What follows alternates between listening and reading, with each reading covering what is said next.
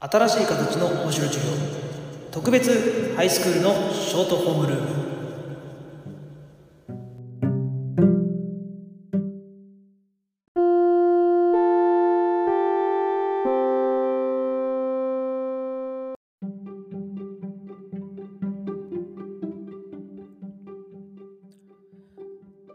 どうもこんにちは。特別ハイスクールのショートホームルームです。この番組は私、末宗が自由に雑談をしながら人生の考え方や世の中の課題を考えていく社会学系番組です。はい。ということで、えー、今日はですね、トヨタにまつわる、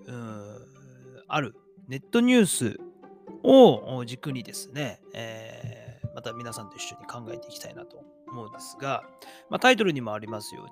まあ、トヨタのリーダーが親父と呼ばれるわけということで、先日はあるネットニュースの記事の中でですね、あのトヨタの副社長さんが、まあ、おっしゃっていたんですが、まあ、トヨタの、まあ、いろんなこう工場長だったり、まあ、それこそ副社長さんのことをですね、従業員は親父と呼ぶんだよということを、まあ、言われていてですね。で、まあこれ、なんでじゃあ親父って、えー、いう呼び方がま定着しているのか、あるいはこう大事にし、トヨタがこの親父という呼び方を大事にしてるかと、まあ、言いますと、まあ、やっぱこのこの時代と、まあ、言われる中でですね、まあ、トヨタはあえてこう例えば社長のことを社長とあるいは所長のことを所長みたいなこう肩書きで硬い感じでこうね一線を引いたような呼び方ではなくてやっぱこうあえて親父という呼び方を、まあ、することで、まあ、精神的なつながり、えー、を、まあ、重視してるんだよと。いうことをおっしゃってたので、まあ、ここすごく、まあ、僕自身もですね、えー、あ、いいなと思ったので、まあ、考えていこうと、まいうふうに思ったので、えー、今回のテーマに、えー、してみました。で、まあ、この、この時代でより力を発揮する組織に、まあ、必要なリーダーで、まあ、どんなリーダーなのかなといったときに、やっぱりこう、人間力を持った人というのが、まあ、これから、まあ、より一層ですね、求められてくると。じゃあ、人間力って何かなって、まあ、考えたとき、まあ、幅広いので、まあ、人それぞれ、まあ、考え方はあるとは思うんですけれども、えー、じゃあこの、この時代について、えー、です。で、今ですね、やっぱこう、いろいろ SNS だったり、インターネットとかがこう発達してですね、えー、まあ大体こう2000年くらい前、あ、2000年くらいからですね、えー、始まったと言われているこの、この時代。まあそれ以前はですね、こう2000年以降、まあ、1990年代とか1980年代、まあそういったこう、日本の中で言えば、まあバブルだったりとか、あそういう経済成長が著しくこうバーッとこう上がっていった時代は、まあ、まさにこう集団、まあ、段階の世代、えー、とかにも、えー、象徴されるような、まあ、これ集団の中の子っていうものが、えー、世の中の主流の主流な価値観、まあ、いわゆる常識っていうやつ、えー、だったと言われているんですけれども、まあ、ただこれがですね、まあ、こうインターネット間でのつながりだったり、まあ、例えばそれこそこういうポッドキャストとか、まあ、YouTube とかで、まあ、個人で個人のことを発信、情報を発信できるようになったということで、ま今からは、まどれだけ子というものを尊重してですね、えー、この個人それぞれがですね、個人個人が、ま自分の価値観とかを、ま発信してそこを共有していくという風なあ世の中になっていっな世の中に切り替わったのがちょうど、まあ、あ西暦2000年ぐらいで言われてるんです。で、まあ、この、この時代っていうのが大体こう200年周期で変わると言われてます。で、まあ、先ほども言いましたけど、2000年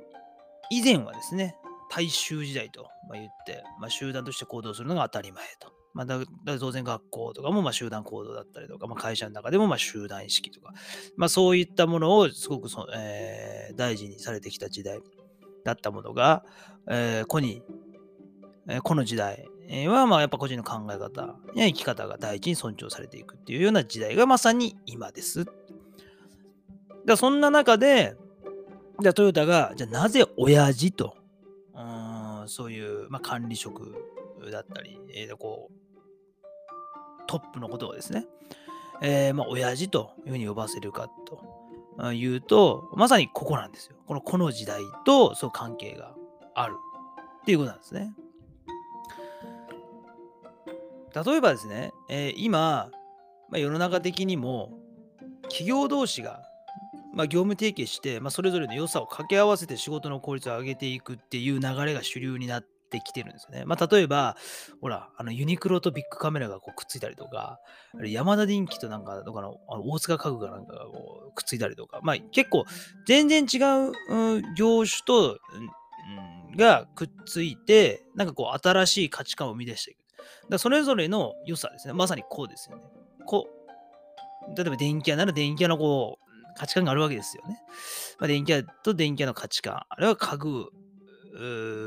屋は家具屋の価値観があって、まあ、それぞれの良さだけを引き合って、この良さと、電気屋の良さと家具屋の良さを、まあ、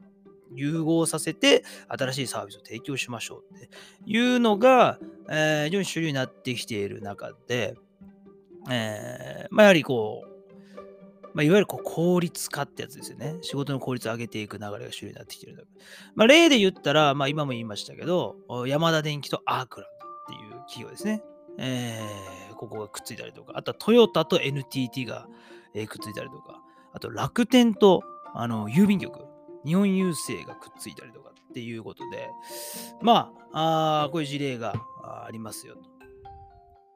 で、まあ、その時にですね、全く違う価値観同士が、価値観と、それぞれの価値観くっつく時に起こる問題っていうのが、まあ、あってですね、例えばこう違う企業が手を組んで新しい組織を作るということは、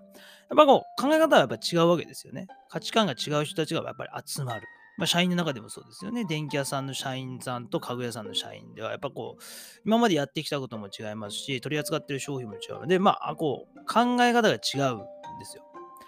で、この考え方が異なる、価値観異なる人たちが集まっていく中に、この集団が、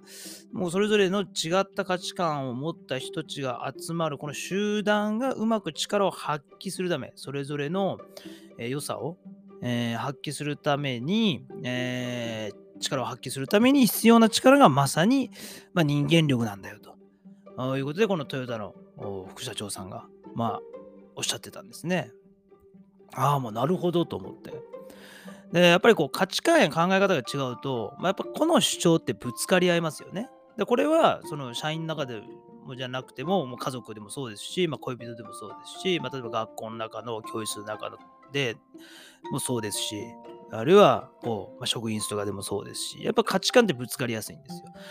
だから、その価値観と価値観がぶつかり合わないように、まあ、他者理解とか信頼関係を築く力っていうのがまあとっても必要なんですけれども、まあ、これがなかなか難しい。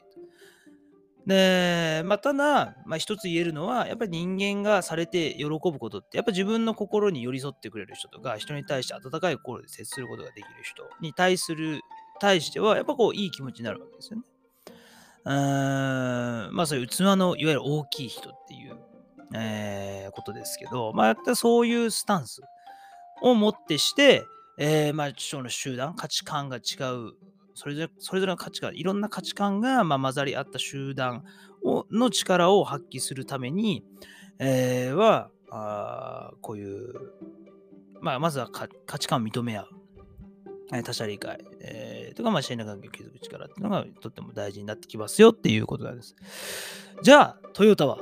どうしてるかと。ねえー、先ほどもまあ言いましたけど、トヨタと、まあ、NTT、えー、がまあ手を組んでですね、えー、新しい事業をこうやってるんですけど、新しい事業を進めようと今してるんですけれど、じゃあ、そんな中で、じゃあトヨタはどんなチーム作りしてるのっていう、まあ、お話です。で、まあ、まず、これ、まあ、有名な話ですけど、まあ、トヨタって、えー、やっぱこう会社、こう家族のような関係で、リーダーとメンバーがこう家族のような関係を築くっていうところに、すごく、えー、ところをすごく重視しているっていうのは有名な話ですよね。で、やっぱこう仕事だけでなくて、まあ、プライベートの悩みとかもまあ共有してですね、まあ、信頼関係を作るということを、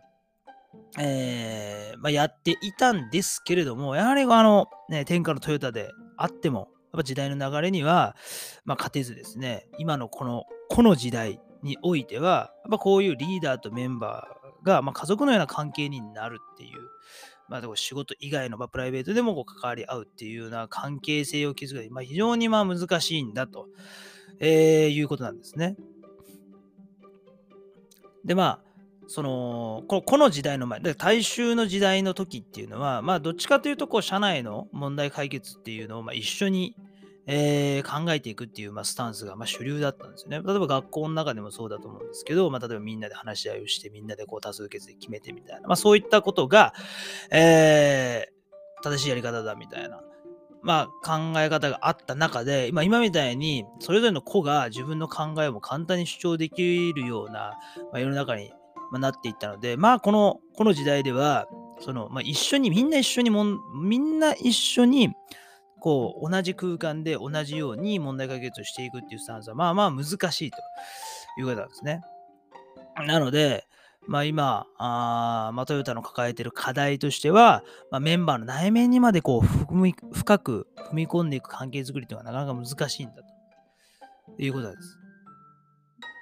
じゃあそこで諦めるのかっていうと、じゃなくて、じゃあできることはあるんじゃないのっていうことで、じゃあ逆にそのこの時代っていうのをうまく利用してメンバーの個々の人間性を尊重して認めていくやり方に変えようと言った時にこの親父っていう呼び方なんだそうです。はい。で例えば、えー、またこう事例をもう一個出しさせてもらうと、この Google、ね、えー、あの世界の Google ですよね。えー、この Google がですね、ある実験をしました。でどんな実験かっていうと、えー、ある組織の中で、えー、管理職をなくすとどうなるかっていう実験をしたそうです。えー、まあ、今みたいな社長だったりとか、なんとか部長とか、そういったこう社員のこう上に立ってその社員をこう取りまとめる責任者みたいなのを置かずに、えー、個人同士でチームが成り立つかどうかっていうのを実験したあ結果があるんですね。で、まあ、この実験の結果がま面白くて、まあ、本来 Google の考え方としては、まあ、本来その管理職っていうのはいらないんだと。えー、その管理職っていうのは、まあそう、例えばこう社員がどのぐらい働いててみたいな、どのぐらいこう疲弊しててっていうのを管理する、えー、ばいいので、まあ AI、人工知能ができるんじゃないのかっていうことで始まったのがこの実験みたいなんですよね。えー、ところが、まあ、Google が、まあ、思っていた結果とは全く違った結果が、まあ、出たっていうところがまあ面白いんですけど、まあ、結論から言うとこの失敗も大失敗。ね、あこの実験大失敗だったということなんです。で、研究結果としての Google 側の発表として、こういうことを言ってるんですね。えー、チームを管理する上で大切なのは、やっぱり共感と思いやりが重要なんだと。え、で結局人間は人の優しさやぬくもりを求めながら生きているっていうことを、まあ、あの Google がですねこの管理職をなくした集団管理職のない集団作りの実験を経てですね、えー、あやっぱり人は人にえ育てられてやっぱ人同士のつながりっていうのがないと人間っていうのはうまく機能人間集団っていうのはうまく機能しないんだっていうこう結論を出したとね、えー、面白いですよね。えー、まあそういう今の Google の実験、えー、あるいはトヨタの、まあ、この親父という呼び方からまあ分かるように、まあ、やっぱこう、トヨタ、まあ、まずトヨタがね、えー、この時代にあえて精神的なつながりを大切に、えー、している理由っていうのが、まあ、ここで、まあ、分かるわけですね。えー、まあ、こう、子がそれぞれ、えー、それぞれの価値観を自由に発信できる中で、えー、言いたいことをこう言えるわけですね、要は。こう自分が思ったこととか言いたいこと自分のタイミングでこう一方的にこう大衆にこう向けて発信ができるようになるとなった時にやっぱこう個人プレイが多くなりがちなんですけどもだからこそトヨタが言うのはじゃあそこのこの時代に、えー、だからといってそれぞれが自由に、えー、言いたいこと言って例えばなんかこうね反社会的なこと言っちゃったりとかあいうようなことが起こらないように、やっぱこう人間同士がチームを結成する上ではリーダーが絶対的に必要なんだということを言うわけですね。じゃあその時にね、じゃあこの価値観が重視される時代の組織に必要なリーダーは何かっていうことをトヨタがま結論付けた時にやっぱりこう人の気持ちがわかる。人間力の高い人がやっぱ大事なんだよっていうのをこう言うわけです。じゃあトヨタが組織リーダーを親父と呼ぶ文化を消せない理由はまさにここにあるんです。えー、なんとか社長とか、なんとか部長とか、なんとか長って言うと、なんかこう、壁がある、なんか壁じゃないですけど、なんかこう、フィルター化って一線置かれてる感じがするじゃないですか。だから、ああいう一線置くと、なんかあんまりこう、社員が社長に本音を言わなかったりとかっていうことで、なんかこう、信頼関係結びにくい。で、裏ではなんかこう、個人で、なんかこう、悪口言っちゃってるみたいな、え、ことになって集団がうまく機能しない、チームビルディングがうまくいかないっていう風にならないように、あえて親父っていう風にこう気軽に呼ばれ呼べるような、えー、対等な関係なんだよっていうのを、やはり社員にも、えー、逆に言ったらその管理職の方にも、えー、まあ、精神的に、え、フラットな、えー、こう関係性を、まあ、築くために、この親父という呼ぶ文化をま消さないんだっていうことを言ってたんです。まあ、この時代に、え、リーダーとなる人に求められる力は仕事のスキルや知識の他にやっぱこういう親父と呼ばれるぐらいの懐の深さ、えー、他人に対する温かさや、まあ、優しさを持ってコミュニケーションが取れる人、まあ、これこそが、まあ、今のまさにこの時代に、えー、必要な、まあ、リーダーの特性特質なんだと、えー、逆に、まあ、こういう温かい心を持った人がこのこの時代には強く求められているんだっていうのをトヨタが、えー、示したことでこの親父という管理職を、まあ、親父という部分がを消さないという記事があったんですね。まあ、やっぱりそうですよね。なんかこう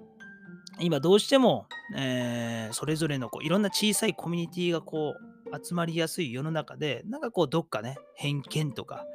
なんか見た目だけで判断判断したりとかっていうことで、なんかこう、すごい人にフィルターをかけてしまいがちな、まあ、世の中の中で、やっぱこう、嬉しいですよね。なんか、ふとした瞬間に優しい言葉かけられたりとか、なんかこう、柔らかいなんか雰囲気を持った人って、なんかすごい寄り添いたくなるじゃないですか。かそういう人にはなんかいろいろ喋りたく、話したくもなるし、相談したくもなるし、逆にそういう人の話も聞きたいなとかだったり。まあ、やっぱり今からそうやってこう AI とかが発達していって、まあ、より一層この時代っていうのが強まると思うんです。でもそんな時にこう一人だけでこう悶々と抱え込んだりとか、まあ、一人の世界だけで物事を捉えてしまって一方的な、えー、情報発信をしてしまって誰かを傷つけたりとかトラブルにつながるとかっていうことが起こらないためにもね、まあ、このトヨタが言うような、えー、人の温かみ、えー、心の優しさ、他者理解っていうところですよね。まあそういったものを持った人材が、まもっともっと世の中に生まれれば、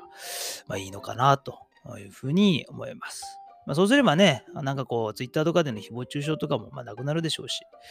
えー、やっぱね、せっかくいい時代になってるんですから、このいい時代を生かすためには、やっぱり心の部分、ここをね、もう一回見直す必要があるのかなと。まあ、これ読んでね、僕自身も、まあ、今一応その、コーチみたいなことやってますけど、うん、今一度ね、えー、そういった人に対する、えー、こう心の寄り添い方とかっていうのは改めて考えていきたいなというふうに思いました。はい。ということで、えー、本日は、えー、トヨタのリーダーが親父と呼ばれるわけということで、えー、お送りしてきました。えこの番組は、え末宗が雑談をしながらですね、えー、まあ、なんとなく世の中のそういったニュース、出来事、あるいはま価値観、考え方っていうのを皆さんと一緒にま考えていくま番組です。まあ、ぜひね、えー、今後も、えー、続けて聞いていただければなというふうに思います。本日はありがとうございました。また会いましょう。さよなら。